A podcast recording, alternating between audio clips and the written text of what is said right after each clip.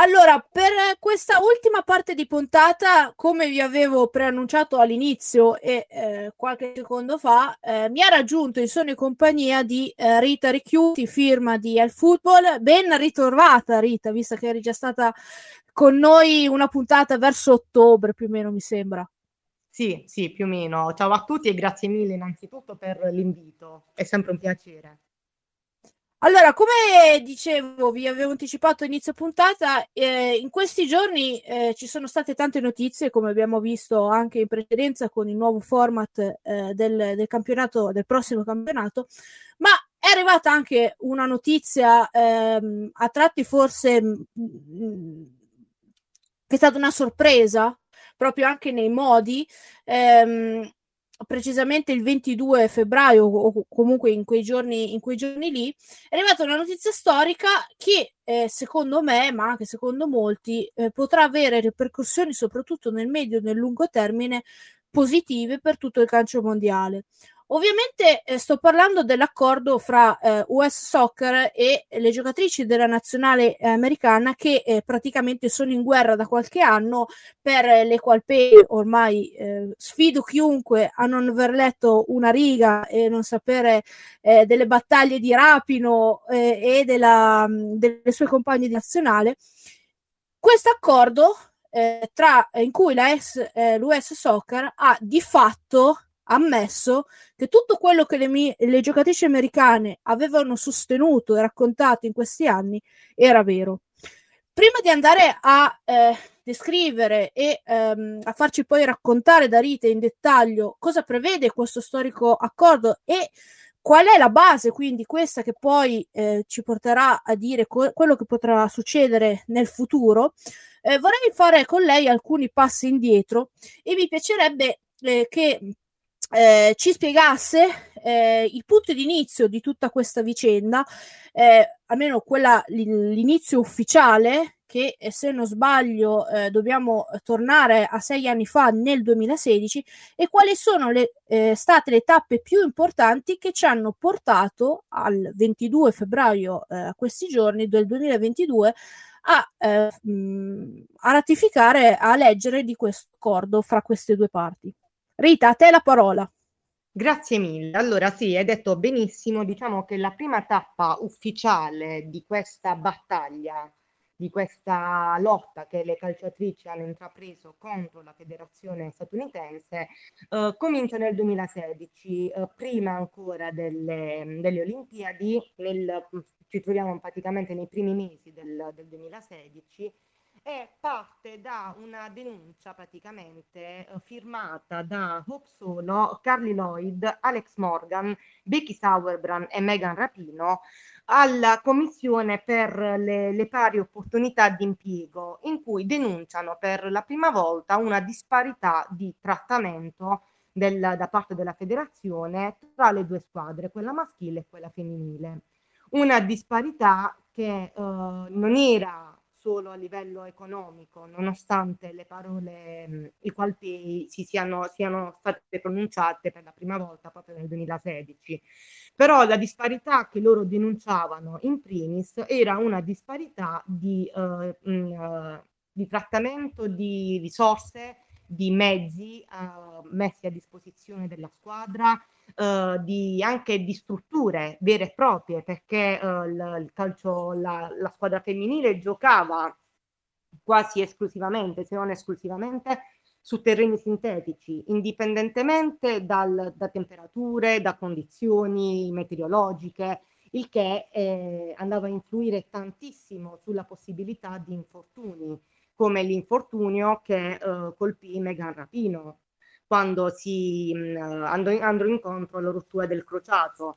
Quindi una serie di condizioni di viaggio, condizioni di alloggi, una serie di condizioni in cui la squadra non poteva più stare, perché erano tutti fattori che andavano a influire inevitabilmente anche sulle prestazioni.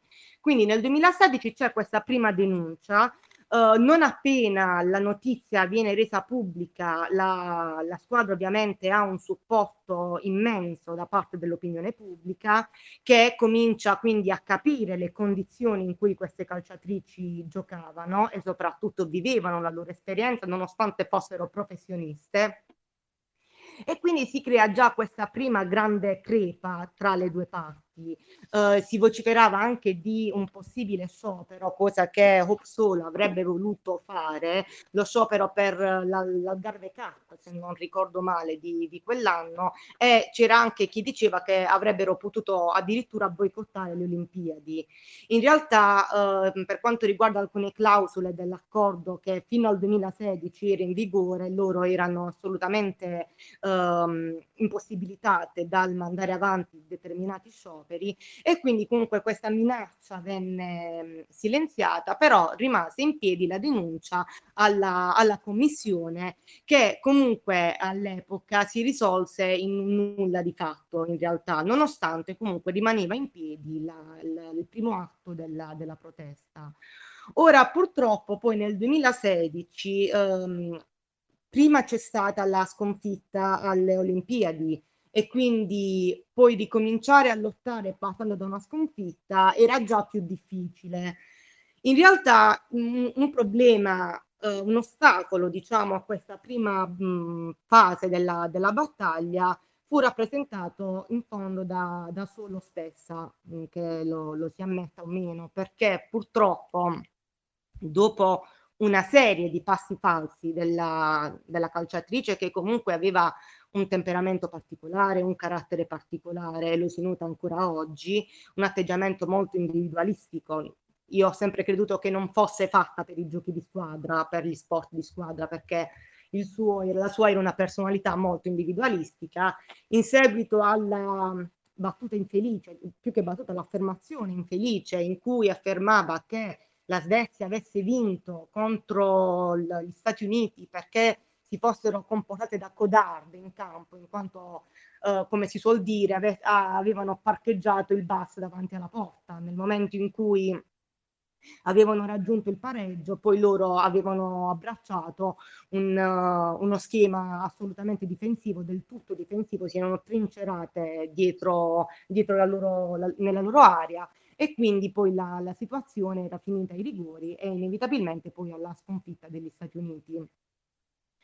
Nel momento in cui Solo viene sospesa barra licenziata per queste affermazioni, nonostante in realtà il licenziamento per queste affermazioni fosse estremamente esagerato, perché nel calcio maschile si dice molto di più e di peggio, e nessuno viene licenziato per un'affermazione così dura di fronte alle telecamere o alla stampa.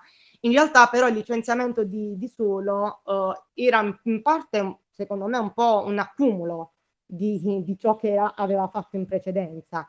In parte fu l'occasione perfetta per la federazione di sferrare un attacco alla battaglia degli Palpei. Infatti da quel momento in poi quella battaglia viene messa in pausa, perché la squadra non ha più tutte le leve che poteva avere in precedenza a disposizione per affrontare questa lotta. Loro decidono anche di cambiare un team di legali, perché l'avvocato che li aveva rappresentate in partenza era un avvocato portato in squadra da Hope Solo, però loro si rendono conto che con questo avvocato, che seguiva un po' una linea ferrea di accusa, la stessa linea ferrea che continuava a seguire Solo, ma che purtroppo all'epoca era probabilmente prematura, proprio perché la squadra non aveva tutte le carte in regola per poter affrontare una tale battaglia.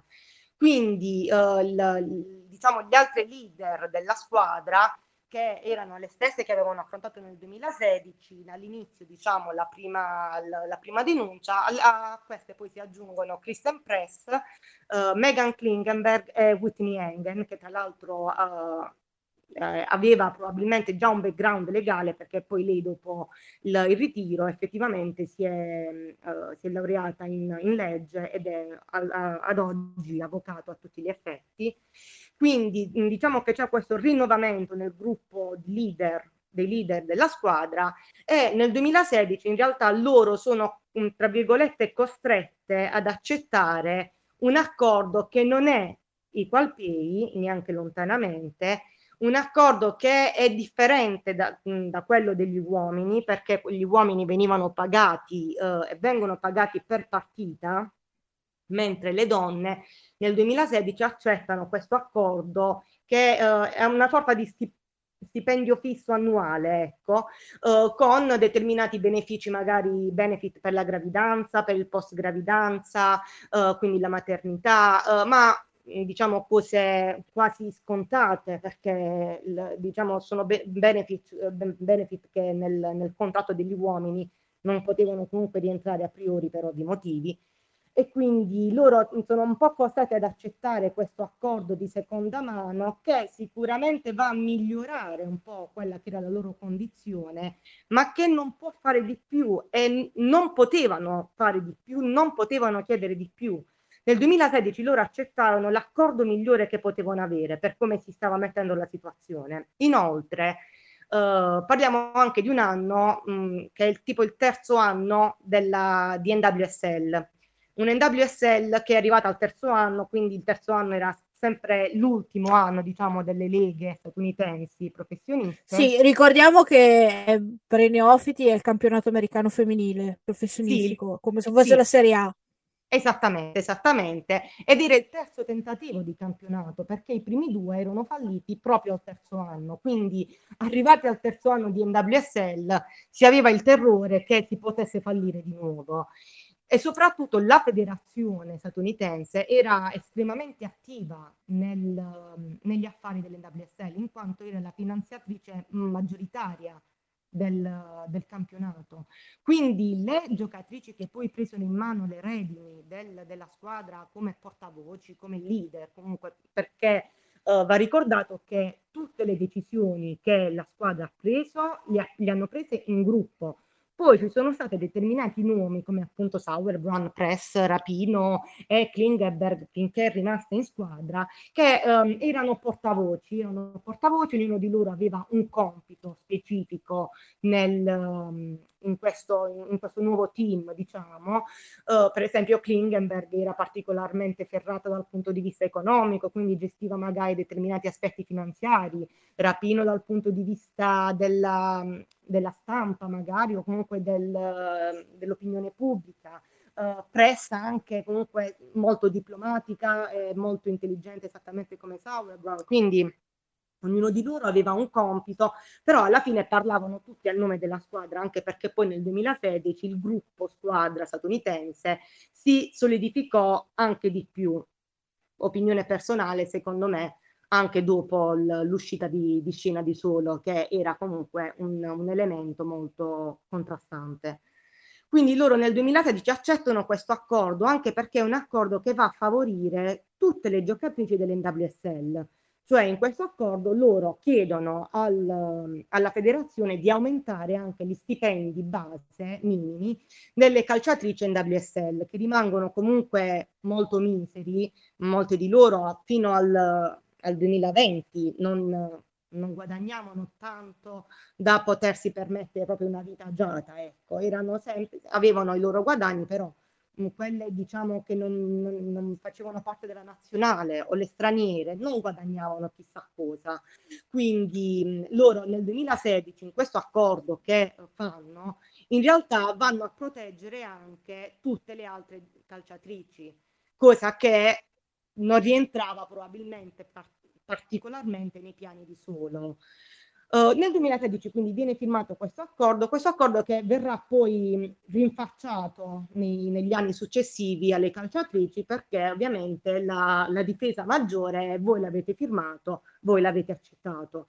La federazione poi per un certo periodo di tempo ha anche diffuso, diciamo, questa propaganda secondo cui nel 2016 fosse stato offerto alle calciatrici lo stesso contratto degli uomini, ma lo studio legale che poi ha rappresentato la squadra dal 2016 in poi, l'avvocato Kessler, se non sbaglio, è lo studio legale che lo rappresenta, che lui rappresenta, in realtà hanno sempre smentito questa offerta, che a quanto sembra non c'è mai davvero stata. C'è stata solo un'offerta, che è stata quella dell'accordo che poi hanno firmato, quindi era o quello o nulla, o quello o una fase di stallo che sarebbe stata solo deleteria. Quindi i tempi, come ti hai spiegato, non erano ancora maturi, come lo sono stati poi un paio di anni più tardi, giusto? Esattamente. Nel 2019, di fronte comunque a una squadra che non aveva comunque poi più affrontato tornei maggiori, ma era una squadra che cresceva sempre più, era una squadra sempre più consapevole delle proprie forze, una squadra che giocava tantissimo anche senza tornei, grandi tornei, diciamo olimpiadi o mondiali. Comunque la nazionale statunitense non disputava meno di 15 gare all'anno, che sono molto di più di quelle che disputavano gli uomini in un anno, diciamo, senza grandi competizioni.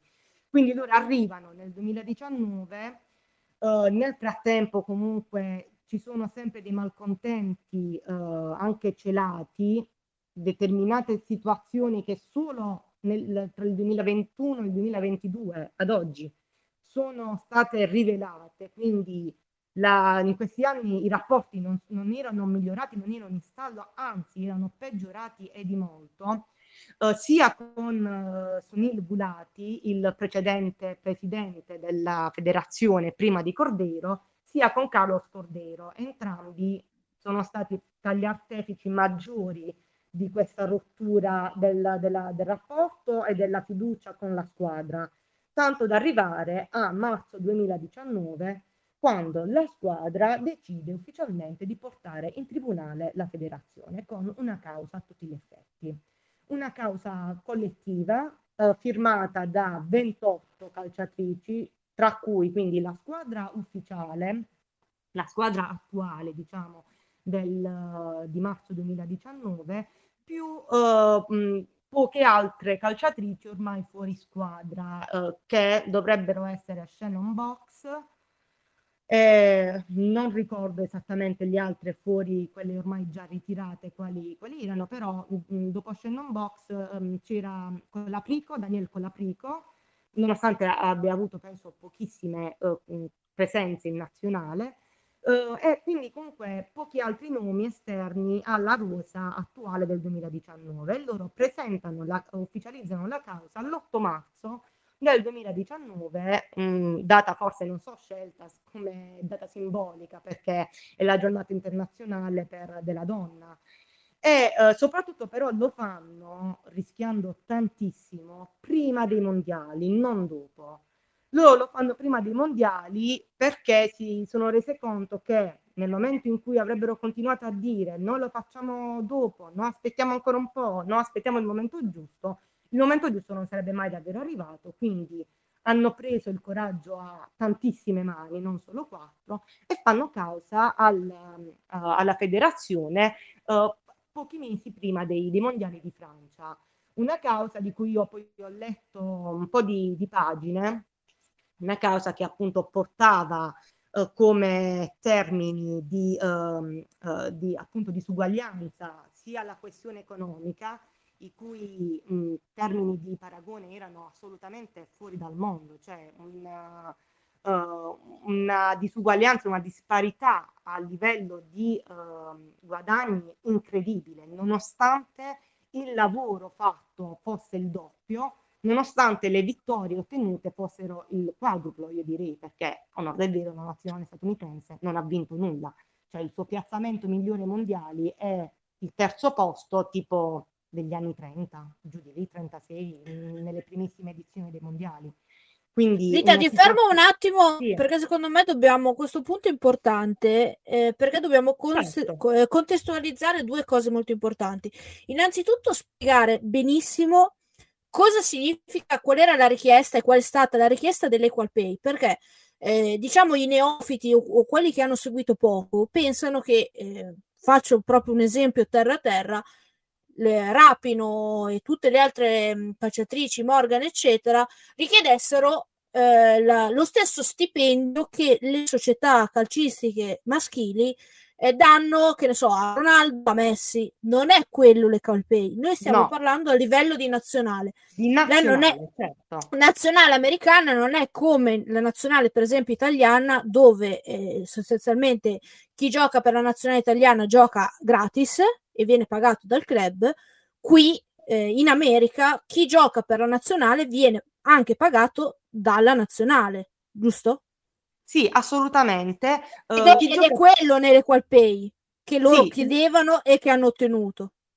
Loro chiedevano quello anche perché mentre gli stipendi delle calciatrici anche in NWSL, perlomeno delle calciatrici che militavano nella nazionale, venivano pagati dalla federazione, ossia la federazione si occupava di un contratto complessivo per le calciatrici che giocavano in nazionale, sia per le partite in nazionale, sia per le partite di campionato, quindi Rapinoe, Press, Kick, Julie Hertz, tutte loro venivano pagate dalla federazione sia per quello che facevano in nazionale, sia per quello che facevano nel club, il che è una differenza importantissima, perché questo vuol dire che oltre a giocare almeno, non dico il doppio delle partite ogni anno, ma giù di lì, per la nazionale, loro venivano pagate anche per, con lo stesso contratto, anche per le partite giocate nel campionato, mentre i calciatori americani vengono pagati sia dalla federazione sia dai club.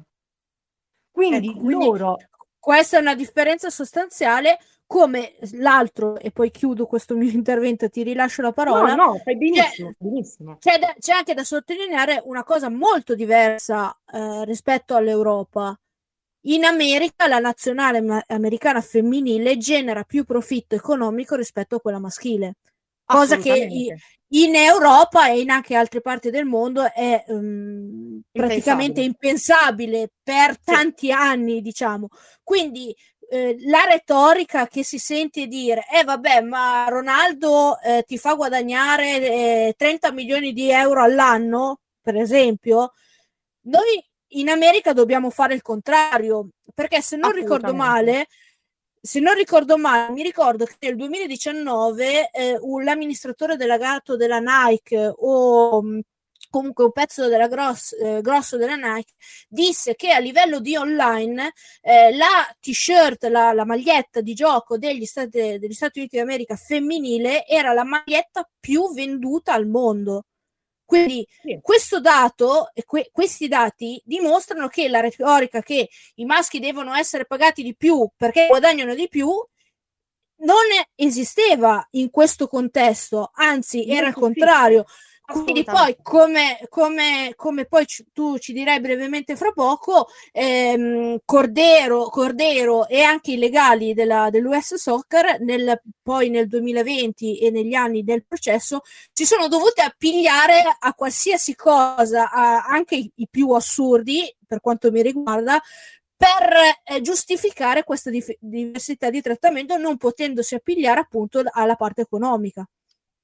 Sì, infatti loro non hanno mai potuto, soprattutto dal 2019 in poi, nonostante le maggiori entrate della nazionale statunitense femminile si sono rivelate già dal 2015 in poi circa, poi c'è stato un boom incredibile tra 2018, 2019 e 2020.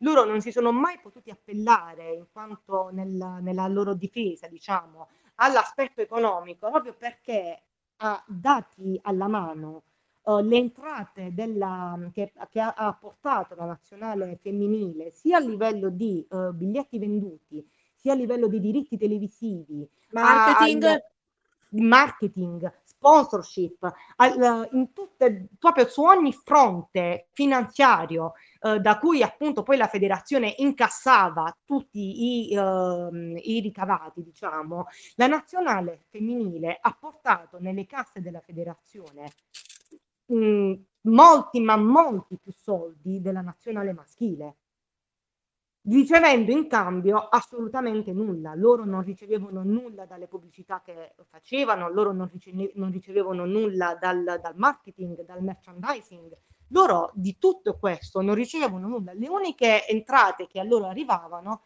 erano quelle dagli sponsor, quelli personali però, quindi nel momento in cui Morgan ti fa un contratto milionario con la Nike, riceve milioni, ma sono milioni che riceve dalla Nike.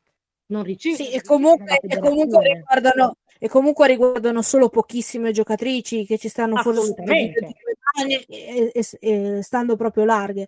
Quindi proprio come abbiamo detto, per contestualizzare tutto questo discorso, arriviamo poi, se non mi sbaglio, al 2019, come tu hai citato giustamente, che è stato poi l'anno che ha permesso tutto quello che è successo dopo, certo. E poi ti chiedo anche poi in questo quanto l'opinione pubblica, visto che l'avevi citata prima, è stata importante ad arrivare a questo punto, cioè quanto tutto quello è successo. Io aggiungo anche quello che nel 2000 durante i mondiali è successo a Megan Rapinoe, cioè il contrasto con il presidente, dove sostanzialmente l'ha messo a tacere, perché quando lui gli dice pensa a vincere il mondiale e lei lo vince da protagonista segnando i gol decisivi e lo mette a tacere, e allora questo ha portato sicuramente l'opinione pubblica a spingere ancora di più per le calciatrici e, correggimi se sbaglio, anche gli stessi loro colleghi americani, quindi i McKennie e via dicendo, erano dalla loro parte.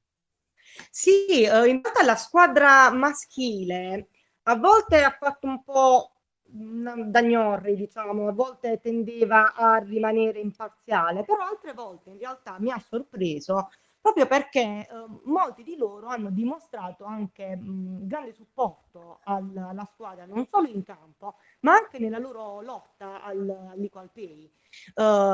Ma in realtà la squadra maschile a volte da sempre, diciamo, ha supportato la squadra femminile. Ricordo che un vecchio calciatore statunitense, di cui adesso mi sfugge il nome, però disse una frase incredibile negli anni 90, diciamo nel 2000, che disse che fino al momento in cui Brandi Chastain non avesse segnato il rigore decisivo del 99, nessuno di loro aveva chissà quale fiducia nel futuro di questo sport negli Stati Uniti.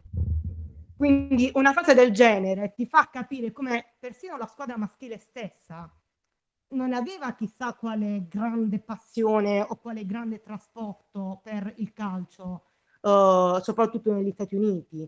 Anche loro probabilmente si erano resi conto di determinati limiti, del fatto che magari dal punto di vista maschile il calcio statunitense non era a livello di quello europeo o sudamericano, o comunque di quello, possiamo dire, di un altro continente.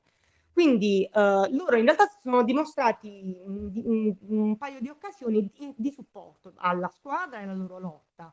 In realtà però l'appoggio dell'opinione pubblica è stato fondamentale, sia dopo quando è stata resa nota la causa legale, quindi dopo il marzo 2019, sia in realtà nel momento in cui la squadra va in Francia e annienta il mondo. Sì, esatto. Sì, lo annienta perché eliminando anche i 13 gol iniziali contro la Thailandia, eliminando anche altre vittorie, però è una squadra che ha vinto 2-0 contro la Svezia, che ha vinto 2-1 contro la Spagna, una vittoria difficilissima, 2-1 contro la Francia, ai quarti di finale, la Francia che ospitava, e ancora 2-1 contro l'Inghilterra. Ricordo un telecronista britannico-inglese della BBC che diceva, sì, prima della partita della semifinale contro l'Inghilterra, diceva sì, gli Stati Uniti tanto bravi a parlare, però adesso devono davvero mostrare quello di cui sono capaci, se davvero hanno questo grande potenziale. E ancora una volta la risposta loro l'hanno data sul campo, perché la semifinale contro l'Inghilterra è una partita bellissima ed è una partita che dimostra quanto in realtà ai mondiali del 2019 non ce ne fosse per nessuno, perché parare un rigore all'84esimo in una semifinale ai mondiali su 2-1, un rigore che ti può riaprire l'intera partita e l'intera competizione, vuol dire che loro sono andate lì senza alcuna altra intenzione se non quella di vincere. perché combattevano per tanto altro, combattevano per il mondiale, combattevano per la gloria, per quello che vogliamo, ma combattevano per tanto altro, perché sapevano che quella vittoria sarebbe stata l'unica leva di cui avevano bisogno per dare un calcio netto alla causa e alla lotta per l'equal pay. Infatti loro stesse poi si sono sorprese quando, sia allo stadio dopo la finale, sia quando hanno fatto la parata a New York, la parata celebrativa, si sono alzati questi cori infaticabili che gridavano equal pay, equal pay. Equal pay. Quindi sì, loro... sì, è vero, me lo ricordo. Molto da brivido anche, devo dire la verità, ma sia per noi magari, per chi lo ascolta, per chi conosce la storia, ma lo è stato anche per loro.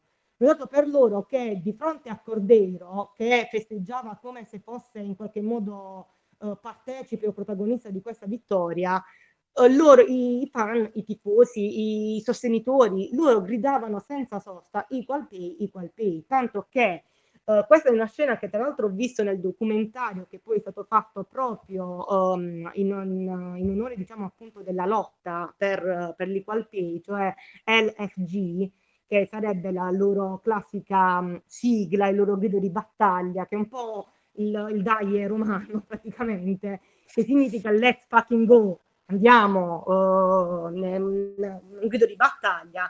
Nel documentario appunto prodotto e realizzato dalla HBO Max c'è questo momento in cui Cordeiro parla quando diciamo, alla platea che è andata a New York, quando la squadra è stata premiata, hanno ricevuto ognuna le chiavi della città, del proprio stato, della propria città, cose del genere. Nel momento in cui Cordeiro prende la parola, viene sommerso dai fischi, tanto che lui riesce a malapena a parlare, e quando poi arriva Rapinoe, lei gli fa la battutina, fa non ti preoccupare Carlos, alla fine tutti i più grandi sono stati fischiati almeno una volta, chi ha un ruolo di potere viene sempre fischiato, perché lei, nonostante sia molto aggressiva, nonostante sia molto... preponderante nelle sue battaglie, però ha sempre cercato di non fare il toro che vede rosso. Questo va detto, è un aspetto che di Rapinoe che forse non viene notato, che sa anche essere molto razionale. In quel caso lei gli dà un po' una battuta, diciamo, acida a Cordeiro, e un po' però lei disse io mi fido, voglio fidarmi, voglio sperare che effettivamente troveremo un punto di incontro, perché comunque siamo parte della stessa missione, della stessa squadra. Quindi diciamo che all'epoca loro forse avevano ancora una piccola speranza di poter... Erano ancora un po' ingenue,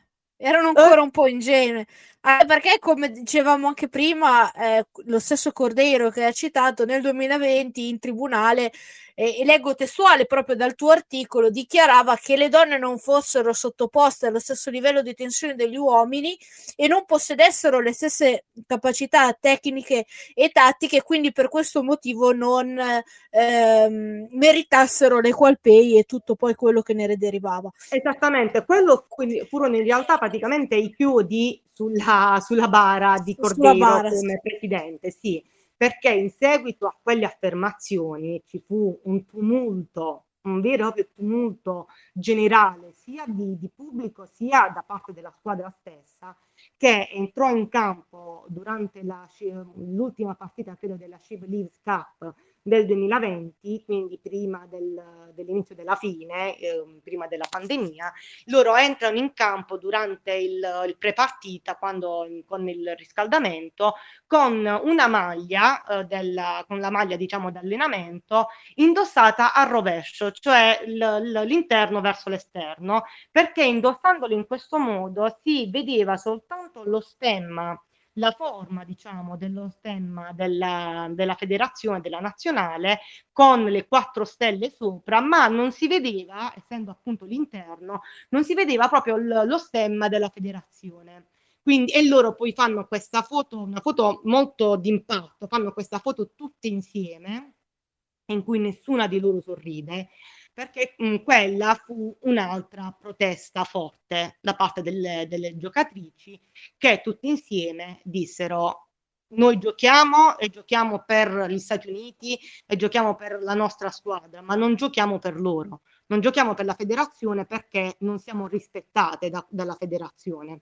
E infatti poi durante la partita stessa ai telecronisti ufficiali di ESPN, ossia Julie Foudy e Sebastian Salazar, arriva questa lettera di scuse di Cordeiro che lascia il tempo che trova, una lettera di scuse molto prestampata che ormai non andava a sistemare nulla di quello che era stato detto o fatto. I buoi erano già scappati, e sì, di gran lunga. Sì. Ma da tempo, erano da tempo scappati, lui li ha... Era l'ultima goccia quella. Sì, lui li sta a far ricorrere ancora di più. Comunque diciamo che sì. la nazionale si è trovata, e questa battaglia poi, come vedremo adesso, ha portato a un lieto fine momentaneo, perché comunque la battaglia non è ancora finita, c'è ancora tanto... Ora magari lo spiegheremo, sì. Ecco, però ha incontrato questo gruppo di calciatrici che nelle difficoltà è stata in grado di ricompattarsi sempre di più, quindi più gli vomitavano addosso cattiverie gratuite, fake news anche, più questo gruppo reagiva e diventava forte e acquistava opinione pubblica. Quindi proprio anche la strategia della federazione americana è stata, secondo me, suicida, anche perché ormai era una questione di tempo. Sì che il primo grado di questa braccio di ferro in tribunale l'aveva perso la nazionale in modo anche abbastanza rocambolesco, diciamo così, perché si era anche lì rivoltata all'opinione pubblica. Sì, per le affermazioni del giudice, certo. Esatto, però poi come giustamente poi tu hai scritto nell'articolo su ElFootball proprio su questo argomento di cui stiamo parlando, il fatto che ci fossero state altre polemiche per le molestie, per tutto quello che era successo in questi ultimi mesi, forse è stato questo il motivo che ha spinto proprio la US Soccer a arrivare a un punto finale, ovvero quello di trovare un accordo, un patteggiamento con la nazionale femminile, che quindi questo cosa porterà e che cosa dice in dettaglio questo accordo? Sì, allora bisogna chiarire un dettaglio che è importante, ossia c'è un accordo, c'è innanzitutto un accordo di patteggiamento del valore di $22 milioni più 2 milioni extra bonus che verranno distribuiti a un fondo, diciamo, per le calciatrici, sia per la carriera post calcio, quindi dopo il ritiro, sia per determinate opere benefiche che loro sostengono. Quindi ci sono questi 2 milioni extra, più i 22 milioni di patteggiamento, che sono praticamente 22 milioni in danni subiti dalle calciatrici in tutti questi anni, 22 milioni di ammissione di disparità, di disuguaglianza, di discriminazione. Quindi c'è questa prima parte dell'accordo che riguarda appunto il patteggiamento, però questa prima parte dell'accordo è strettamente legata a un'altra parte dell'accordo che prevede o dovrebbe prevedere l'equal pay, ossia nel contratto collettivo che le calciatrici dovrebbero firmare a fine marzo dovrebbe esserci, diciamo, la parola ultima per ottenere l'equal pay, ossia secondo la proposta, così è stato detto, della federazione. Le calciatrici guadagneranno per ogni partita giocata per la nazionale statunitense, che siano amichevoli, che siano tornei o che siano partite dei mondiali, guadagneranno quanto la controparte maschile. Ora, non c'è la parola fine ancora a questa lotta, non è l'equal pay, non è ufficiale al 100%, però ci sono un paio di elementi che sono sicuramente molto più ottimisti rispetto al passato. Innanzitutto sappiamo che c'è stato un cambio al vertice, perché ora al capo della presidenza della US Soccer c'è Cindy Parlow, che è una ex calciatrice, una 99er, come si suol dire, cioè una delle campionesse del mondo del 99, quindi una donna che comunque dovrebbe sapere che cosa vuol dire combattere contro la federazione, dato che le 99ers sono state anche loro comunque protagoniste di diverse battaglie con la federazione. Diciamo che sono quelle che hanno ispirato questa generazione. Assolutamente, assolutamente, perché è partito all'inizio, sono state le prime a sedersi al tavolo con la federazione e a dire no, le cose non vanno bene, assolutamente, quindi merito anche a questa generazione precedente. Però c'è anche da aggiungere quell'elemento di cui tu hai parlato, ossia che in questi anni sono successe cose che soltanto adesso sono state rivelate, che mettono la federazione in una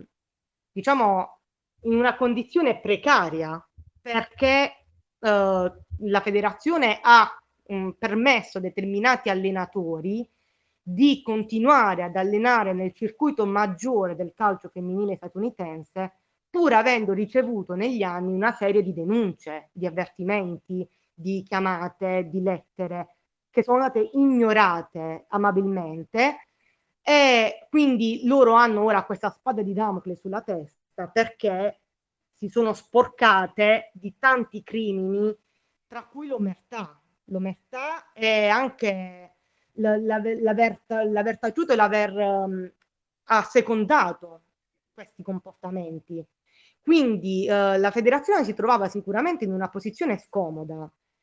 Il motivo per cui io personalmente credo che l'Equal Pay si raggiungerà ufficialmente e che dovrà raggiungersi per forza è che comunque la squadra ci ha messo la faccia. Rapinoe e Morgan sono andate alle 4:30 del mattino a fare la video chiamata, diciamo, con il programma Good Morning America, dove hanno praticamente annunciato questa vittoria. Quindi questo piccolo dettaglio che il patteggiamento entrerà in vigore solo quando verrà firmato l'accordo, un accordo che dovrà prevedere l'equal pay, secondo me non si potrà più sfuggire da questa condizione, proprio perché se l'hanno annunciato vuol dire che questa volta loro sanno di essere lì, o altrimenti non avrebbero chiamato ogni tipo di stampa per annunciare questa grande vittoria. Quindi sì, tra l'altro non sono arrivate neanche smentite dall'altra parte. Assolutamente. Diciamo ed è un ulteriore indizio. Sì, infatti, quando è stato chiesto a Cindy Parlow quanto vicini fossero a firmare il nuovo accordo, lei è stata un po' vaga, ha detto dipende dalla definizione che si ha di vicini, però alla fine, ripeto, io credo tra l'altro che le giocatrici abbiano qualche leva in più ora da poter utilizzare, altrimenti non ci avrebbero messo la faccia. Sicuramente l'accordo non è finalizzato al 100%, ma io penso che verrà finalizzato, perché se solo osano fare un passo indietro ora che è stato annunciato a tutto il mondo che c'è stato il patteggiamento e che l'Equal Pay ha un passo, se si tira salta la federazione. La federazione. Assolutamente.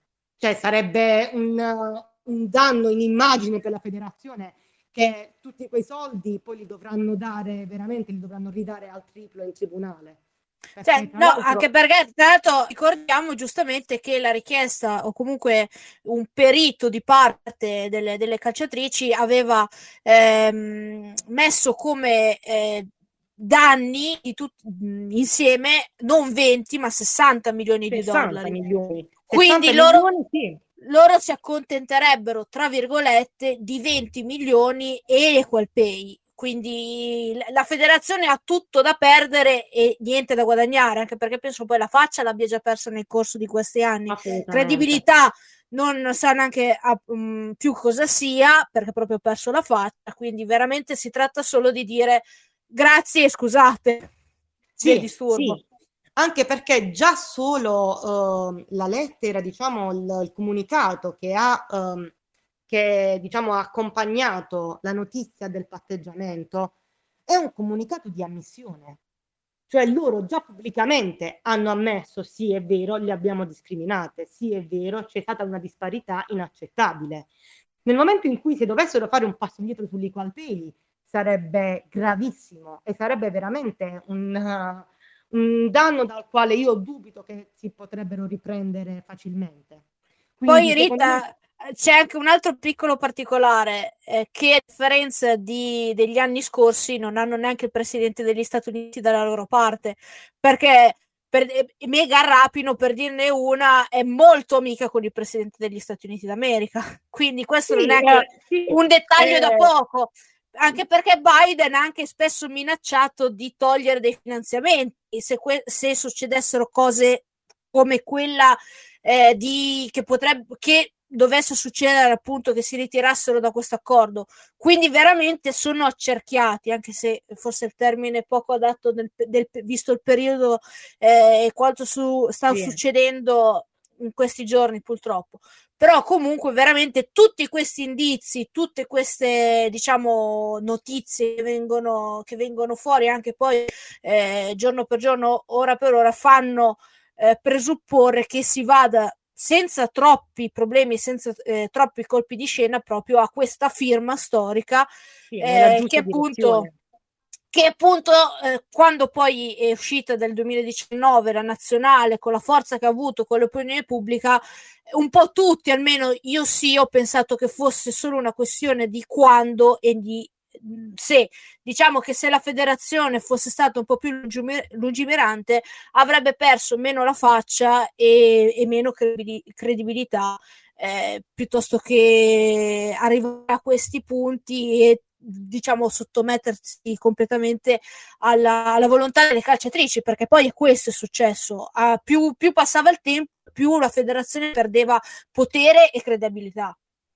Sì, infatti, assolutamente. Per quanto riguarda la questione del presidente Biden, onestamente forse mi aspettavo, certo sicuramente magari avrà tante altre questioni a cui pensare, però per il modo in cui lui si era posto in fase di campagna elettorale mi è sembrato che abbia fatto ben poco, in realtà, che si sia espresso ben poco al riguardo e che ancora una volta siano state le calciatrici a far tutto. Lui sì, sicuramente ha offerto supporto, però in realtà aveva detto in un tweet famosissimo alla federazione: equal pay ora, o altrimenti quando divento presidente vi taglio i fondi.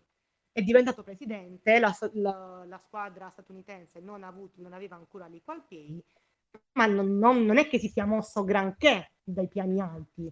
Vabbè, diciamo che magari stavano dialogando e trovando l'accordo, ci hanno messo un po' di mesi, diciamo che sarebbe stata una delle ultime carte da giocare per la nazionale.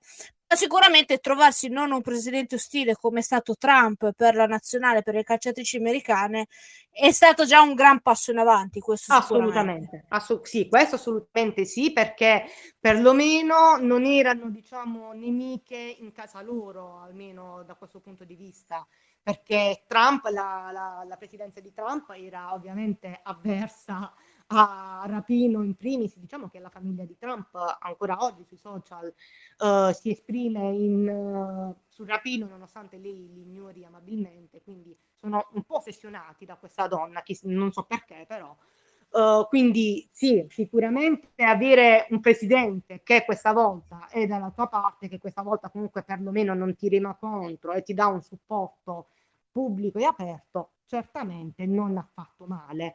Magari io personalmente mi aspettavo qualcosa in più, però come ben dici, come ben fai notare, sicuramente già il fatto che lui fosse dalla loro parte e non gli facesse guerra era già un passo molto discreto passo in avanti. Sì, allora, rispetto al passato. Sì, no, tra l'altro poi per chiudere il discorso mi ricordo benissimo che parlando di Trump, appunto come dicevo prima, quando c'era stato quello scambio di botte a risposta durante i mondiali tra lui e Rapinoe, mi ricordo che poi era uscito anche un articolo carino della fidanzata di Rapinoe, Sue Board, correggimi dov'è che era, su The Athletic? Ecco, di Players Tribune. Sì. Dove che titolava qualcosa del tipo "Perché il presidente odia la mia ragazza". La mia ragazza, sì, esattamente. Ecco, esattamente. Ed è stato mi ha portato un sorriso a leggere questo articolo, perché era veramente una situazione anche surreale. Non mi ricordo precedenti di questo genere, che un presidente con tutto quello che aveva da fare si dovesse interessare al calcio o comunque allo sport in questo modo, quindi diciamo che è stato divertente poi vedere come Megan è riuscito a chiudergli la bocca. Questo è stato bellissimo, come altrettanto come quando poi durante la parata, quello che citavi prima, lei fa un discorso bellissimo sulla pace da ubriaca. Quello secondo me rimane uno dei momenti più alti di Megan Rapinoe. Sì, io dubito che ce ne fosse qualcuna sobria, forse al massimo Tierna Davidson, perché all'epoca non aveva ancora 21 anni, quindi sì, credo che fosse tipo l'unica vagamente lucida in quel momento, perché ovviamente loro festeggiarono così come meritavano, festeggiarono così come era giusto che facessero, perché era davvero un traguardo straordinario, quindi loro stesso lo ammisero che fecero di tutto e che certamente la sobrietà era ben lontana dal gruppo, ma ci sta, lo avrei fatto anch'io al loro posto, assolutamente. Quindi arriviamo ai giorni d'oggi e, come ti avevo anche anticipato all'inizio del nostro discorso, la domanda sorge spontanea. Allora, diciamo che non ci saranno problemi, si arriverà a firmare l'accordo. Cosa secondo te riserva nel futuro alle americane, che ormai sembra abbiano la loro strada ben segnata, dove continueranno a lottare per le ingiustizie e per migliorare la loro situazione, come anche dicevamo anche prima fuori onda, per lasciare un'eredità, una legacy importante per le generazioni che arriveranno. Ma soprattutto questo accordo e quello che è successo, come e quanto potrà essere influente nel breve, medio e lungo periodo da altre parti. Parlo per esempio in Europa, considerando, come quello che abbiamo detto prima, che le cose sono un po' diverse per quanto riguarda le nazionali, perché nazionali si gioca gratis a differenza dell'America. Sì, sicuramente l'impatto si continuerà a vedere, ma in realtà l'impatto si è già visto, perché dal 2019 in poi, quando, o anche forse prima, anche magari dal 2016 in poi, quando le parole, ripeto, equal pay sono state pronunciate per la prima volta, si è creato poi un effetto di risonanza, di eco in Europa o in Australia o nel Sud America, e dal 2019 in poi sono state diverse le squadre che comunque hanno aperto questa discussione con le proprie federazioni. Teniamo presente che il Brasile, la nazionale brasiliana, ha l'equal pay per quanto riguarda le due nazionali, strettamente la nazionale, partite giocate dalla nazionale maschile e femminile. Penso che ci saranno ovviamente delle eccezioni per determinati calciatori, magari posso ipotizzare, però a conti fatti la nazionale brasiliana ha l'equal pay, la nazionale svedese, se non sbaglio, ha l'equal pay, la nazionale australiana ha l'equal pay e, se non sbaglio, anche quella inglese. Quindi l'impatto di questa lotta si è già visto, le influenze di questa lotta nata dalla squadra statunitense si sono già viste prima ancora che la squadra statunitense riuscisse ad ottenere la sua equal pay. Quindi è questo il potere, secondo me, innegabile di questa squadra. Il fatto che, mentre loro ancora lottavano, comunque l'eco della loro lotta aveva già favorito altre squadre in altre parti del mondo. quindi poi potrà solo migliorare, però l'impatto c'è già stato, perché proprio da quando loro hanno parlato di equal pay per la prima volta, le altre nazionali hanno cominciato a dire bella questa equal pay, mi sa che magari ci proviamo pure noi. Sì, per diciamo questo, che poi sì, nel nostro piccolo in Italia un minimo secondo me c'è anche stata, l'abbiamo anche vista, che è una cosa secondo me anche banale, però per me appassionata di calcio femminile da 15 anni abbondanti è stata una cosa che uno mi ha facilitato la vita e due mi ha fatto molto piacere. Semplicemente che la nazionale italiana femminile non, per vedere le loro partite non dovesse andare a cercare streaming assurdi, YouTube o cose del genere, ma la potesse semplicemente vedere sui canali della Rai, Rai 2, Rai Sport, in diretta e non in differita. Secondo me sì. Non parliamo di soldi, parliamo di organizzazione e altro.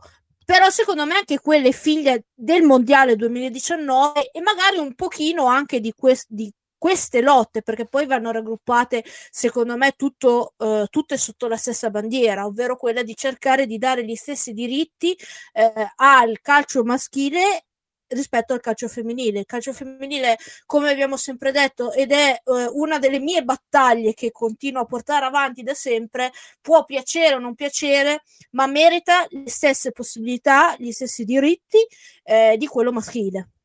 Sì, sì, infatti, assolutamente. C'è un tweet che ha scritto appunto il 22 Megan Rapinoe, che riprende un po' una cosa che avevo scritto anch'io in un articolo proprio per ElFootball precedente alle Olimpiadi, cioè se vinciamo noi vincono tutti, e questo è vero ed è vero anche nel notare sia appunto ciò che abbiamo appena detto, cioè quanto l'impatto della loro lotta per l'equal pay abbia già influenzato diverse nazionali in diverse parti del mondo, ma soprattutto quando la notizia del patteggiamento e dell'accordo, diciamo, trovato per l'equal pay è stata resa nota, tantissime calciatrici provenienti da tantissime altre nazionali, quali, non so, Pernille Harder o anche australiane, comunque tantissime calciatrici straniere, si sono complimentate con la nazionale e soprattutto hanno riconosciuto a questa nazionale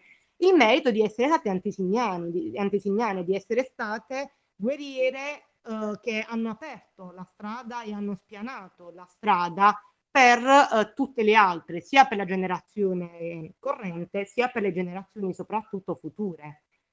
Esatto. Infatti è stato molto bello anche un tweet di Sofia Smith, che è una promessa del calcio statunitense femminile, ed è anche un po' il futuro, uno dei volti del futuro della nazionale, che appunto ringraziava queste giocatrici per le loro lotte e per il modo in cui comunque lasceranno questa squadra loro che sono la nuova generazione, ed è sicuramente un vantaggio enorme per loro, che avranno una vita magari un po' più facile, potranno giocare a calcio, entrare in campo e giocare a calcio pensando magari forse solo alla partita e non a tutte le guerre che dovranno fare una volta uscite dal campo. Sì, diciamo che la morale di questa storia, se vogliamo fare un grande riassunto, è non mettersi mai contro un gruppo di donne che hanno un obiettivo comune, perché finisci sempre a carte 48. Sì, purtroppo forse è stata questa, sì, assolutamente, forse sono state sottovalutate molto, probabilmente non pensavano che potessero avere questo impatto e raccogliere così tanti consensi e arrivare poi alla fine a essere costretti ad accettare questi tipi di accordi. Noi in Italia ho citato appunto per la nazionale diciamo questa cosa semplicissima di poter guardare la nazionale femminile con la stessa dignità, quindi sui canali della Rai come succede per la nazionale maschile. Ovviamente però il passo nostro più grande è quello che faremo e la battaglia che hanno portato avanti le nostre ragazze Gama, Linari, Bartoli e tutte le altre, è quella poi che culminerà quest'estate con il passaggio al professionismo. Certo. E quello è già un'altra grande battaglia, sempre appunto nella stessa bandiera, di portare avanti il calcio femminile, di scalare questa battaglie, dargli sempre più dignità, più valore, perché come hanno detto in molti è un territorio talmente inesplorato e che così tanto potenziale, che può essere il calcio del futuro, dei prossimi anni, quello che può veramente esplodere ancora di più da un momento all'altro, no Rita? Perché veramente ogni anno si aggiunge un tassello del puzzle che ci porta a dire che bello, e questa è una novità, questa è una data storica, continuiamo ad aggiungerne e noi siamo contentissimi di questo. Certo. Secondo me ci troviamo, se non nel mezzo, ma siamo comunque alle soglie o anche un po' più in là della golden age del calcio femminile, perché davvero finalmente sta ottenendo i riscontri, il rispetto, la stima che questo sport merita. Questo sport che è il calcio, è semplicemente calcio. Quindi stiamo arrivando a un punto in cui finalmente lo si riconosce semplicemente come calcio e come tale va rispettato. Non va considerato uno sport a parte solo perché sono le donne a giocarlo. Sai, a volte mi sembra poi di vedere la stessa storia che si ripete nei vari sport, a seconda dei tempi, quando i tempi vengono maturi. Per esempio, quello che sta succedendo adesso nel calcio femminile sembra quasi quello che è successo nel tennis, mi sembra negli anni 70, 80, sì. Quando c'è stato poi anche il circuito femminile, però aveva incontrato tanto ostracismo da parte dei vecchi preistorici che non volevano, che consideravano il tennis femminile di Serie B, e poi se vi ricordate, se ti ricordi, c'era stata quella partita famosissima, storica di tennis tra un uomo e una donna, con la donna che aveva battuto l'uomo, aveva messo tacere tantissime malelingue e aveva portato avanti questa battaglia. Tra l'altro ci hanno fatto anche un film molto bello, quindi su questo bellissimo.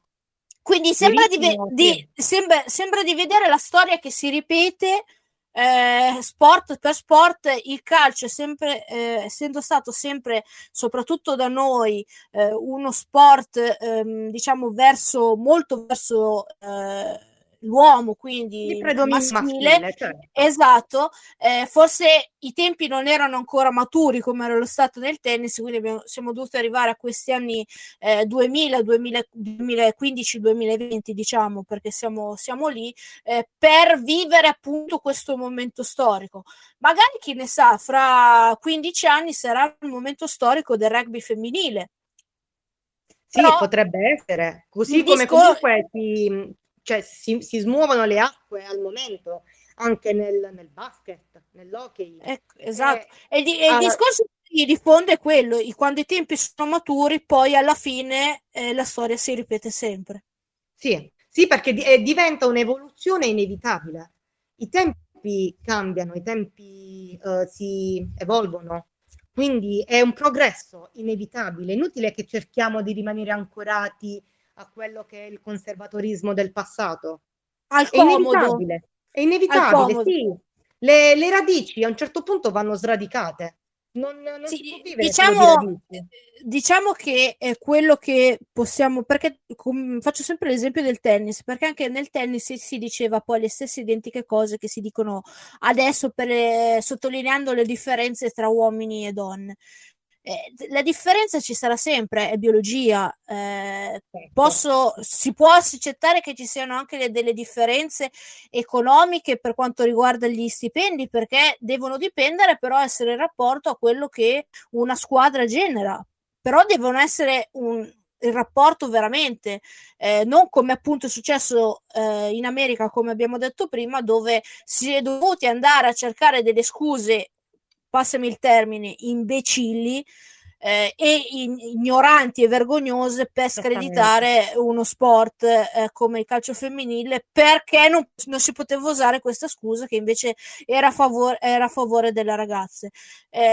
Quindi da questo punto di vista io cerco sempre, quando penso anche tu, si scopre uno sport nuovo, uno sport magari più di nicchia che sta cercando di emergere, magari al primo impatto non piace, al primo impatto più che non piace non si capisce, però magari guardandolo si trovano degli aspetti più belli rispetto magari alla controparte.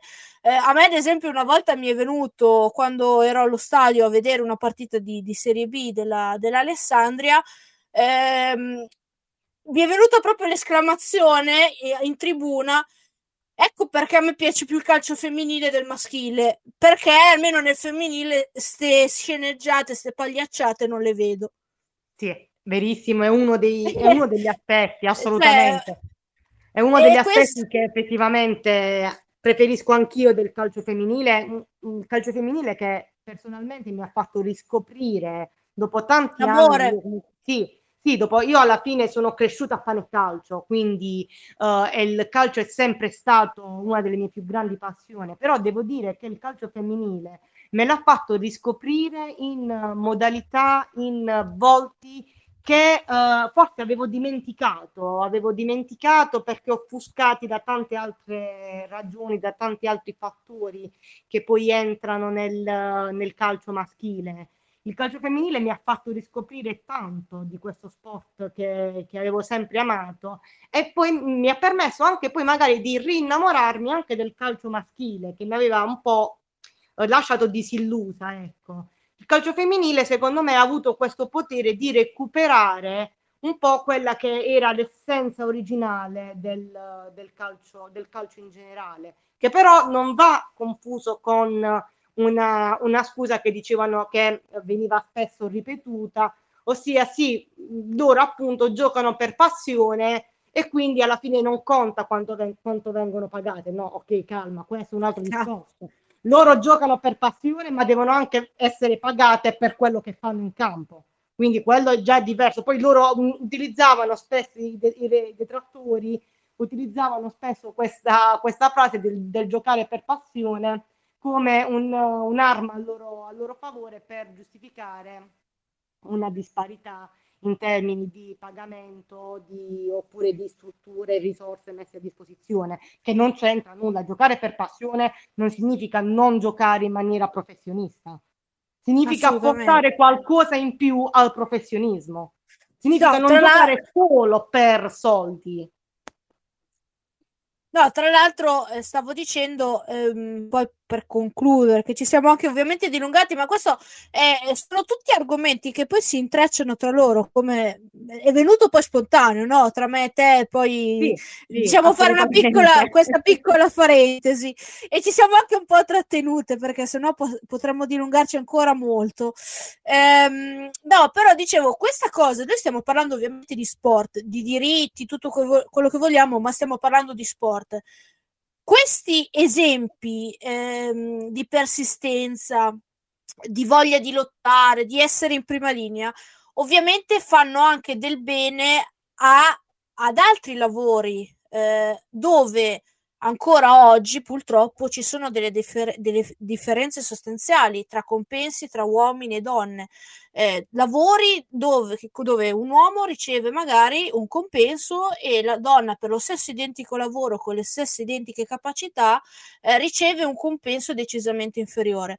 Quindi io credo che proprio anche queste battaglie fatte dalla nazionale americana, nel nostro piccolo abbiamo citato quella sul professionismo, e anche altre battaglie che si stanno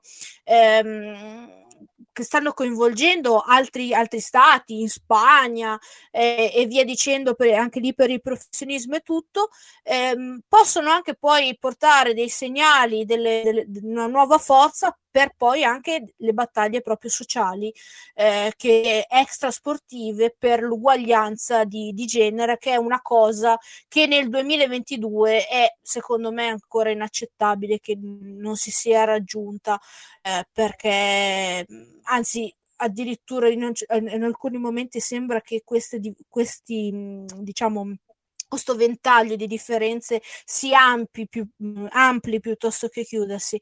Quindi da questo punto di vista lo sport ancora una volta si dimostra un veicolo di positività, per le donne che lottano, in questo caso come nuovi spunti e nuova forza per vedere loro ce l'hanno fatta, ce la faremo anche noi. Quindi questo penso che sia molto importante. Sì, assolutamente. Infatti, proprio per concludere questo discorso, uno dei motivi per cui, per quanto mi riguarda personalmente, la nazionale statunitense mi ha affascinato fin dall'inizio, e poi più ho scoperto, più ho imparato della loro storia, e più mi ha conquistato, perché è veramente una squadra che a me piace tantissimo. È proprio questo, è proprio il fatto che questa squadra nella sua storia abbia lottato costantemente, perennemente. Cioè, è stata una storia di battaglie continue che in realtà io reputo quasi sfinenti a un certo punto. Io non so come non siano esauste dal combattere ogni giorno, ogni anno, contro la propria stessa federazione, e questo le rende più di una squadra di calcio femminile, appunto le rende anche un simbolo per una realtà che va oltre lo sport.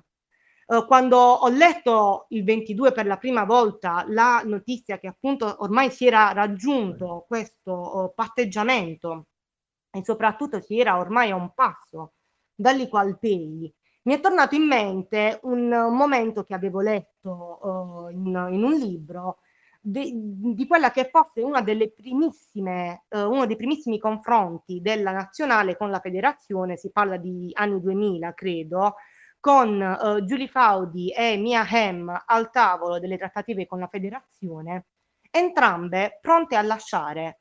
Cioè, dalle trascrizioni che sono poi, dai racconti, dalle descrizioni che sono uscite di quell'incontro, pare che Mia Hamm guardò Julie Foudy e disse: Julie, per quanto mi riguarda, io posso pure smettere qui.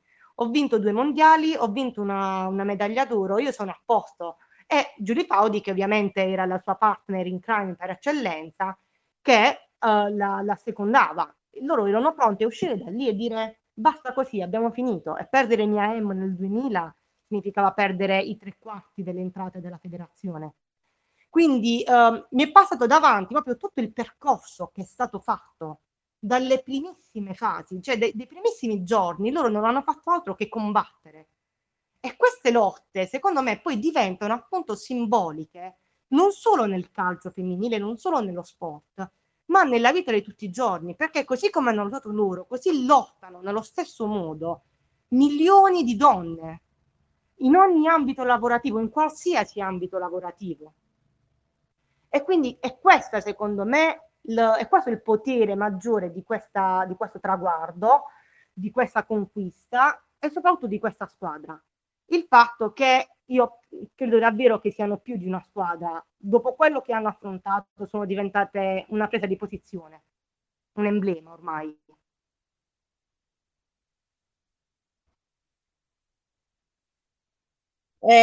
Pioniere, stavo dicendo, perché comunque le pioniere rimangono, come hai citato tu, le ragazze degli anni 90, Mia Hamm, Foudy, che hanno iniziato il discorso, e appunto i tempi non erano assolutamente maturi, però loro sono quelli che hanno dato la spinta decisiva e che poi hanno messo tutta la loro carriera, e io oserei dire anche la loro vita in gioco per questi accordi, perché comunque pensiamo anche a quello che è successo. Io cito sempre Megan Rapinoe, a Megan le battaglie, non solo questa sull'Equal Pay, che ha osato e pensato da cittadina libera di combattere, di inginocchiarsi, quello che le è costato, perché le poteva costare la nazionale, oltre al fatto che si è beccata tantissimi insulti. Poi ci sono le battaglie dei giorni d'oggi, l'ultima in ordine del tempo, quella che stanno tenendo alta come opinione pubblica, quindi ci permettono magari anche noi europei, per esempio, di conoscere quello che sta succedendo in Texas, per i bambini trans e cose così. Quindi tutte queste battaglie rendono veramente questa squadra, queste donne, mi verrebbe quasi da dire da chiamare eroine, perché veramente sì, non sono sempre troppo lontano, secondo me, come definizione. Sono state hanno combattuto tante battaglie, però sono state secondo me fenomenali, perché allo stesso tempo hanno messo da tacere tutti i possibili, quelli che le volevano mettere appunto a silenziare, dando anche il massimo e vincendo sul campo. Quindi da tutti e due gli ambiti sono stati praticamente inattaccabili, e queste le ha rese pericolose e le ha permesso probabilmente di raggiungere questo traguardo storico così importante. E abbiamo spiegato, secondo me, anche molto dettagliatamente il perché. Allora, io direi, se non hai niente da aggiungere, Rita, di arrivare alla fine, anche perché siamo andati ovviamente lunghi, ma meritava assolutamente, e quindi direi, se non hai niente da aggiungere. No, assolutamente, anzi, volevo solo ringraziarti per l'invito, perché comunque è sempre un piacere discutere di questi argomenti, e quindi ti ringrazio per avermi dato la possibilità di esprimermi al riguardo, è stato veramente un onore. No, grazie a te, perché tanto sai che quando sento parlare di America e ci sono notizie dell'America, sai già che ti vengo a cercare perché sei la mia referente numero uno. No, poi appunto, come abbiamo detto prima, sono anche cose che magari poi arriveranno anche da noi ad un certo punto, quindi è importante, esatto, è importante conoscere anche quello che succede da altre parti per quanto riguarda il calcio femminile, perché siamo un po' tutti una grande famiglia ormai, appunto proprio come famiglia del calcio femminile. Sì, quindi sì. Saluto ovviamente Rita e la ringrazio anch'io per aver partecipato a questo ormai podcast, più che approfondimento, e alla prossima. Grazie mille, ciao a tutti e alla prossima, certo. Noi ci risentiamo giovedì prossimo per un nuovo appuntamento con il calcio femminile e l'Under 23 con tutti noi. Buonanotte a tutti.